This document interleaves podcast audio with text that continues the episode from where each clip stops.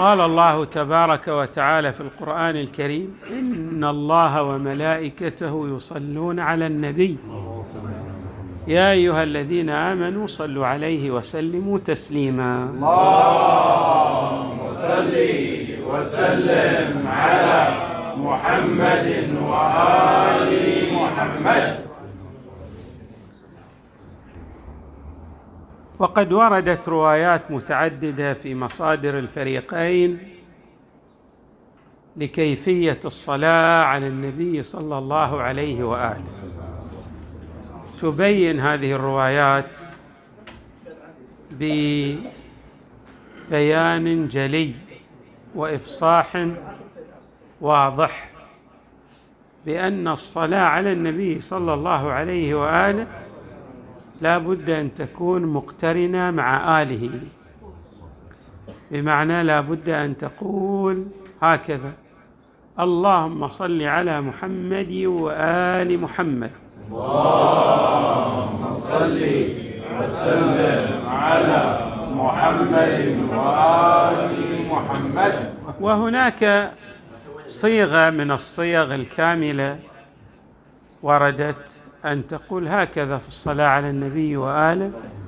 اللهم صل على محمد وآل محمد كما صليت على إبراهيم وآل إبراهيم في العالمين. إنك حميد مجيد.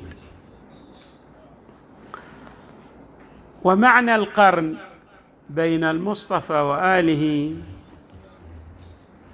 إنما جاء للتدليل على حجية الآل. وبمعنى آخر بأن النبي صلى الله عليه وآله في هذه البيانات المتكررة التي يوضح فيها معنى الصلاة عليه وعلى آله أو معنى الصلاة على النبي ويقرن بها الآن يريد أن يبين الحجية لكلامه صلى الله عليه وآله أي لسنته وكذلك للكلام والحديث الوارد عن آله صلى الله عليه وآله. وبمعنى آخر النبي يقول كما أن كلامي هو حجة فالكلام الصادر عن آلي هو حجة. وهذه الحجية هي حجية مجعولة من قبل الله تبارك وتعالى. أي أن أصل الحجية على الخلق هي لله تبارك وتعالى غير أن الله جعل كلام نبيه صلى الله عليه وآله حجة على الخلق. فقال تبارك وتعالى ما آتاكم الرسول فخذوه وما نهاكم عنه فانتهوا. وكذلك جعل النبي صلى الله عليه وآله كلام ذريته حجة ككلامه. وقد أفصح عن هذا المعنى في الأحاديث الواردة في تبيان الصلاة على محمد وآل محمد. اللهم صل وسلم على محمد وآل محمد. كما أفصح صلى الله عليه وآله في عدة من الأحاديث الأخرى. من أهم هذه الأحاديث حديث الثقلين. إني تارك فيكم الثقلين كتاب الله وعترتي أهل بيتي. ما إن تمسكتم بهما لن تضلوا بعدي أبدا. وقد نباني اللطيف الخبير أنهما لن يفترقا حتى يردا علي الحوض. هنا نجد أن النبي صلى الله عليه وآله قرن حجية أهل البيت أي الكلام الصادر عنهم ومنهم بالقرآن الكريم. فكما أن القرآن حجه والمسلم لا يستطيع اي يعلن إسلامه ثم لا يلتزم بالأحكام الواردة فيه من أوامر ونواهي وتوجيهات. كذلك أيضا أهل البيت ما جاء عنهم أو صدر منهم هو حجة كحجية القرآن كما يفصح عن ذلك حديث الثقلين بل أن النبي صلى الله عليه وآله أفصح عن أن من تنكب هذه الجادة وضل عن هذا الطريق لن يصل إلى إلى الله تبارك وتعالى. كما في حديث السفينة أهل بيتي فيكم كسفينة نوح من ركبها نجا ومن تخلف عنها غرق وهوى. ما معنى كسفينة نوح؟ بمعنى أنه لا عاصم اليوم من أمر الله. لا يمكن لأحد أن يصل إلى شاطئ الأمان وساحل النجاة إلا بأن يركب في سفينة نوح عليه السلام. كذلك لا يمكن لأحد أن يصل إلى الله تبارك وتعالى إلا أن يركب في سفينة محمد وآل محمد. اللهم صل وسلم على محمد وال محمد والنبي صلى الله عليه وآله بين هذا المعنى بأحاديث عامة. كما رأينا في حديث الثقلين كما رأينا في حديث السفينة وكذلك في غيرهما من الأحاديث. وكذلك بين في أحاديث خاصة أهمية الحجية لكلام أهل بيته صلوات الله وسلامه عليهم أجمعين. مثلا في الحسين صاحب هذه المناسبة. قال صلى الله عليه وآله مكتوب على ساق العرش. إن الحسين مصباح الهدى وسفينة النجاة. ما معنى مصباح الهدى؟ المصباح معروف. يعني هو الآلة التي نستفيد منها للاستضاءة بها في وصولنا في ال... إلى المقصد في الأماكن المظلمة. والنبي صلى الله عليه وآله يريد أن يفصح هذه عن هذا المعنى. يقول إن الحياة الدنيا فيها فتن وفيها ابتلاءات واضطرابات متعددة تؤدي هذه الابتلاءات والاضطرابات إلى الانزلاق عن جادة الصواب. وعن السير في الصراط السوي. ولا يتاح لأحد أن يصل إلى الله تبارك وتعالى إلا بالاستضاءه بمصباح الهدى. كما أنه لن ينجو لأن هناك أمواج متلاطمة من الفتن إلا إذا ماذا؟ ركب سفينة النجاة. وتعبير النبي وتعبير النبي صلى الله عليه وآله في الحسين في خصوصية باعتبار أن الحسين عليه السلام يمثل فارقا فارقه يعني أن الفارقية في الحسين باعتبار ما يمر عليه من أحداث جسام تنفرد بها شخصيته عليه السلام عن بقية الأئمة من أهل البيت. وهذا الفارق الفارق الذي عبرنا عنه أيضا في شخصية ابيه ولذلك ورد تعبير في شخصية الإمام أمير المؤمنين يساوق ويعادل هذا التعبير في قوله صلى الله عليه وآله علي مع الحق والحق مع علي يدور معه حيثما دار. هنا النبي صلى الله عليه وآله مثل سفينة النجاة مثل مصباح الهدى. بنفس الوضوح ولكن النبي صلى الله عليه وآله بدل أن يعبر بسفينة النجاة ومصباح الهدى جاء بهذا التعبير. لماذا؟ لوجود قاعدة. هذه القاعدة عامة.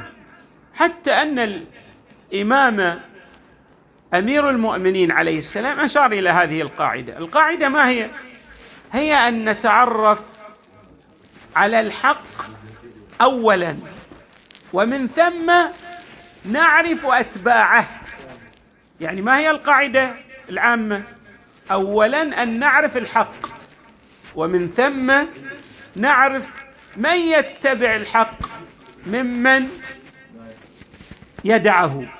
يتركه لا يعمل به. النبي الإمام أمير المؤمنين أيضا لما قيل له في شأن طلحة والزبير قال له شخص قال أتراني آه أرى أن طلحة والزبير على باطل ماذا قال له الإمام أمير المؤمنين؟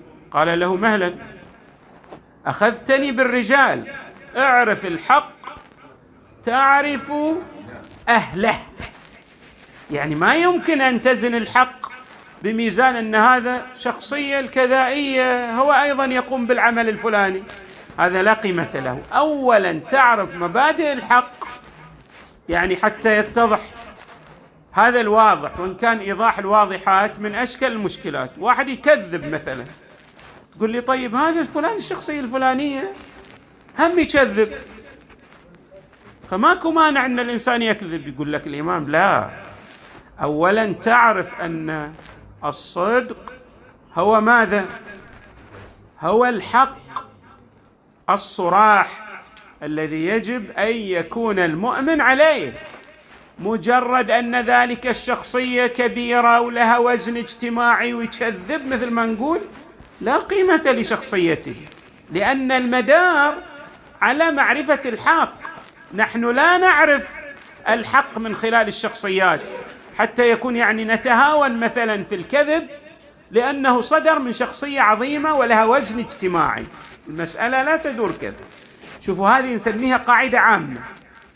في الإمام يا أمير المؤمنين النبي يبين قاعدة أخرى. يقول لا. وهذا يسميه العلماء في اصطلاحهم في علم الأصول يسمونه حكومة. إيش معنى حكومة؟ يعني عندنا دليل عام ودليل حاكم على ذلك الدليل العام. والحاكم حكومة الدليل الثاني إما أن تفيد تخصيص الدليل الأول يعني تحد منه أو تعمم في الدليل الأول توسع فيه. مثلا لاحظوا كان هذا اصطلاح علمي لكن لا بأس أن نلتفت إليه. إحنا عندنا الصلاة لا صلاة إلا بطهور. يأتي قوله صلى الله عليه وآله وما جاء أيضا عن أهل البيت في هذا المضمون الطواف بالبيت صلاة. يعني يأخذ حكم شنو؟ الصلاة. هذا إيش سوى وسع الدائرة. فاذا وسع الدائره في بعض الأحيان يأتي للدليل الحاكم يضيق في الدائرة. نفسه هو دليل حاكم أما يضيق أو يوسع. هنا لما جاء قوله صلى الله عليه وآله علي مع الحق والحق مع علي. ضيق دائرة اعرف الحق تعرف أهله. يعني اعرف الحق تعرف أهله في غير علي في غير أهل البيت. لأن أهل البيت عليهم السلام هم الحق. والحق فيكم وبكم ومنكم وأنتم أهله وأصله ومعدنه ومأواه ومنتهاه. هم الحق. ما تقدر تقول والله أنا أهل البيت مثلا وقفوا هذا الموقف أنا ماذا أعمل؟ ما تقدر لأن النبي صلى الله عليه وآله يقول لك إذا دار علي عليه السلام في أي مدار؟ فهذا المدار الذي دار فيه علي عليه السلام هو الحق. في غير علي ممكن أن تعرف لا يمكنك أن تعرف الحق إلا من خلال المعرفة الأصلية للحق. يعني لا تعرف الحق بنفس شخصية ذلك الرجل أو بوزنه الاجتماعي أو بجاهه أو أو. لكن في حق علي عليه السلام جاء هذا التعبير الذي قلنا يساوق. هو مثل الحسين مصباح الهدى وسفينة النجاة.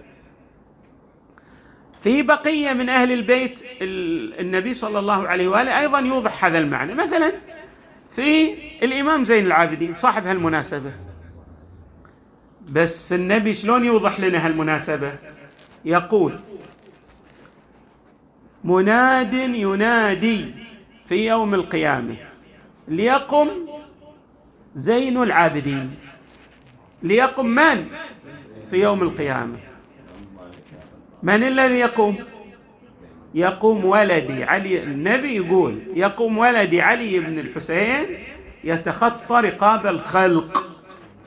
طيب شو يريد يقول لنا النبي صلى الله عليه وسلم لابد أن نتأمل.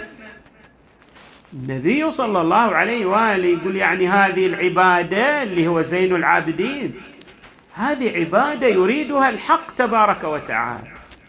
هي ميزان لعبادة العابد بمعنى أن هذه العبادة هي التي افترضها الله تبارك وتعالى وبها يصل الخلق إلى الحق. بمعنى آخر يريد النبي صلى الله عليه وآله بدلالة التزامية كما نعبر أن يفصح عن معنى دقيق جد دقيق. ما هو؟ بأن أفعال زين العابدين عليه السلام هي حجة على الخلق. لماذا؟ لأن يتخطى رقاب العباد وعبادته ميزان حتى في يوم القيامة. لأن هالعباده هذه العبادة؟ مو فقط هي عبادة جميلة. لا. إحنا على حد تعبيرنا الاحسائي نقول إيش كثر ناس عابدين؟ إيش كثر يعني صيغة شنو؟ اي واجد. مثل ما يقول العراقيون هواية. عرفنا؟ واجد ناس عبادتهم كثيرة وبل وممتازة. بس الفارق في شخصية الإمام زين العابدين عليه السلام.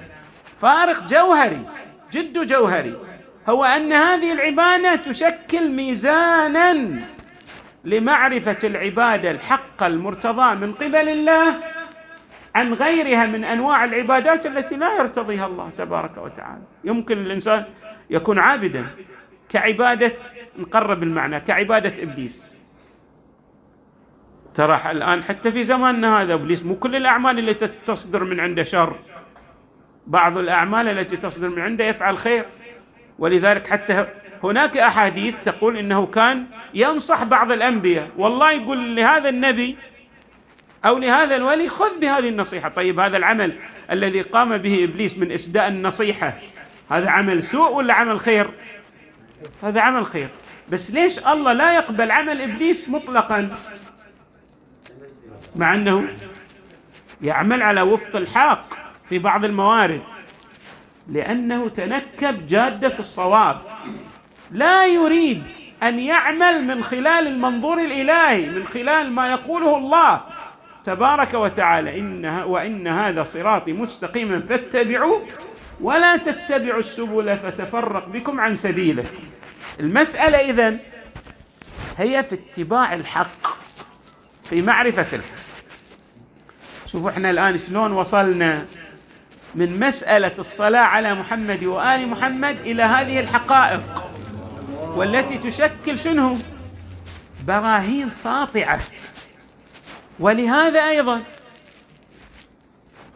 الحسين عليه السلام وصاحب آه هذا اليوم أو, أو, أو الأمس الماضي الإمام زين العابدين عليه السلام عني عناية كبيرة بالصلاة على محمد وآل محمد. الله وسلم على محمد وآل محمد إحنا الآن في شهر شعبان.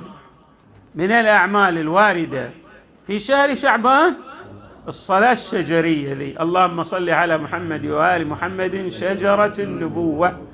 وموضع الرسالة إلى آخر الصلاة. ذي لو تأملنا هذه الصلوات لو تأملنا فيها فيها حقائق تفصح عن معان دقيقة جدا.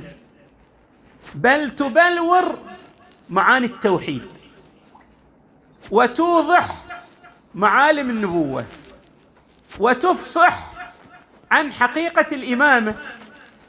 لأئمة أهل البيت. كل هذه المعاني تشتمل عليها الصلوات الشعبانية. طبعا بعضها في مداليلها المطابقية بعضها في مداليلها الالتزامية. بس خلنا مثلا ما يتعلق بالإمامة لأئمة أهل البيت.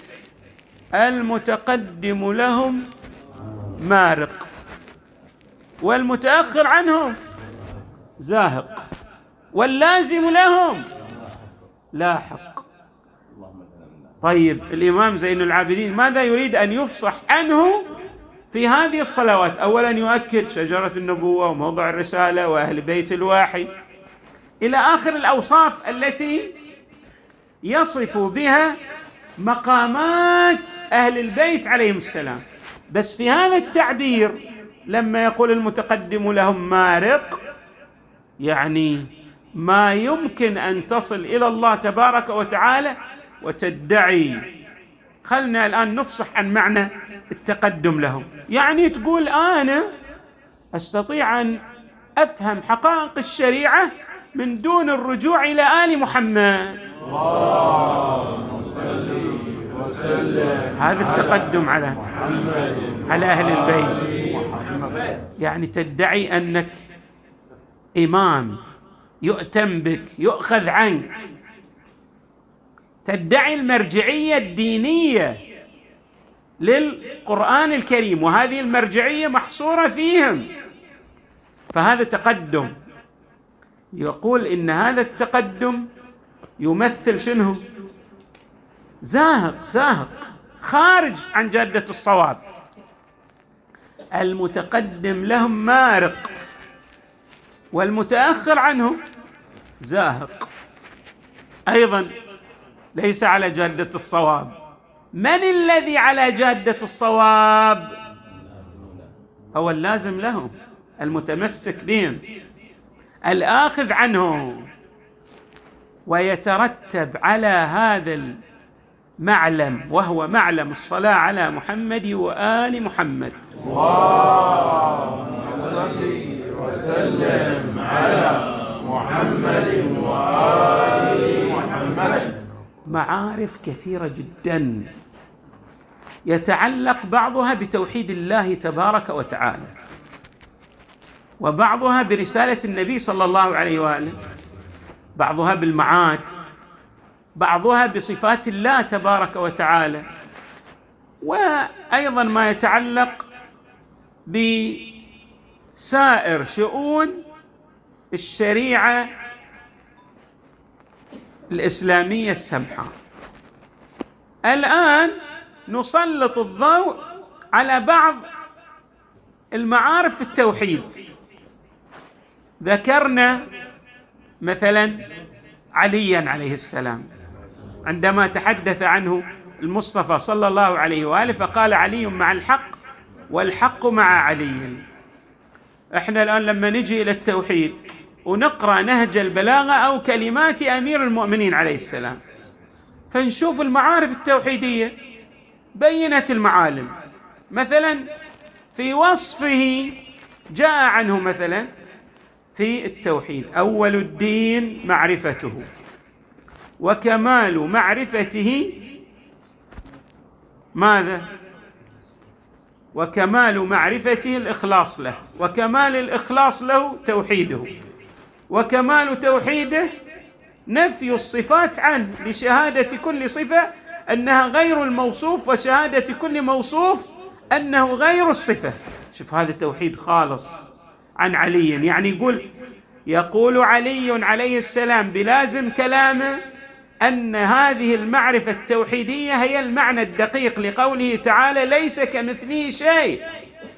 هذه المعرفة التوحيدية هي المعنى الدقيق لقوله تعالى لا تدركه الأبصار وهو يدرك الأبصار وهو اللطيف الخبير. معاني دقيقة. أيضا يقول علي عليه السلام التوحيد ألا تتوهمه والعدل ألا تتهمه. تعال إلى المدارس الأخرى المدارس الأخرى التي تقول تتصدق بالتوحيد ليل نهار. صباح مساء. الله ما هو؟ يقول لك الله شاب أمرد وعندنا أحاديث. أحاديث صحيحة يقول لك. صححها فلان وصححها فلان. بأن الله شاب أمرد بعد مو بس شاب أمرد الله له رجل يضعها في النار فتقول النار قطني. ويحترق. جزء منها بعد. أو يمكن بعضهم يقول لا وهو أصابعه التي تحترق أصابع رجله مو بالرجل. معه هذا التوحيد أين تضعه مع التوحيد الوارد عن علي عليه السلام؟ تجد فوارق. تعال إلى معالم النبوة. تجد أن النبي صلى الله عليه وآله اللي قلنا ما أتاكم الرسول فخذوه لقد جاءكم رسول من أنفسكم عزيز عليه ما عنتم حريص عليكم بالمؤمنين رؤوف رحيم. وإنك لعلى خلق عظيم وأوصاف للنبي صلى الله عليه وآله. في القرآن الكريم كلها تدلل على عظمته وعلى علو شأنه وعلى رفعة مقامه وعلى أنه أعظم الخلق عند الله تبارك وتعالى. تعبيرات القرآن في النبي صلى الله عليه وآله. لو أراد الإنسان أن يستقصيها لاستطاع أن يستنبط منها دقائق لم ترد في حق غيره صلى الله عليه وآله لأنه أعظم مخلوق خلقه الله. إحنا هكذا. عقيدتنا في النبي صلى الله عليه وسلم تعال إلى غيرنا يقول لك لا في أحاديث والنبي صلى الله عليه وآله أصلا غيره أفضل منه ليش غيره أفضل منه لأنه أصلا هو يخطأ في مجالات متعددة ويجي غيره يسدده. يقول له ترى أنت أخطأت في المورد الفلاني بل الله يؤيد غيره. ويقول له ترى أنت لو ما اتبعت غيرك كان إحنا إيه سوينا فيك وفعلنا فيك. لكنك الله يرحمك إنك اتبعت ذاك الغير اللي أفضل منك. هذا هذا هو النبي صلى الله عليه وسلم. بل أكثر راح تجد أن النبي صلى الله عليه وآله كان عنده أصلا عنده مشكلة نفسية. أول ما جاء الوحي أراد أن يتردى من شاهق. هذا مو عظمة النبي صلى الله عليه وآله التي نعتقد بها وقد أفصحت عنها آيات القرآن الكريم. ولما تجي أيضا في بقية المعالم والمفردات تجد فوارق جوهرية. كل هذه الفوارق النبي صلى الله عليه بل الحق تبارك وتعالى أراد أن يزيل آثارها وأوضارها وسلبياتها بالصلاة على محمد وآل محمد. اللهم صل وسلم على محمد وال محمد لأنها توصلنا إلى المعنى الدقيق ولذلك تشوفون في الزيارة الجامعة وجعل صلواتنا عليكم. جعلها؟ تزكية لنا وكفارة لذنوبنا. تزكية لنا زكاة طهارة. وكفارة لما صدر منا من الذنوب لأن خلاص راح تتضح المعالم. بالصلاة على محمد وآل محمد. اللهم صل وسلم على محمد وآل محمد. نسأل الله تبارك وتعالى في هذه المناسبات الرائعة والجميلة لمحمد وآل محمد أن يجعلنا وإياهم في الدنيا والآخرة. بحقهم صلوات الله وسلامه عليهم أجمعين. والحمد لله رب العالمين. وصلى الله وسلم وزاد وبارك على سيدنا ونبينا محمد وآله أجمعين الطيبين الطاهرين.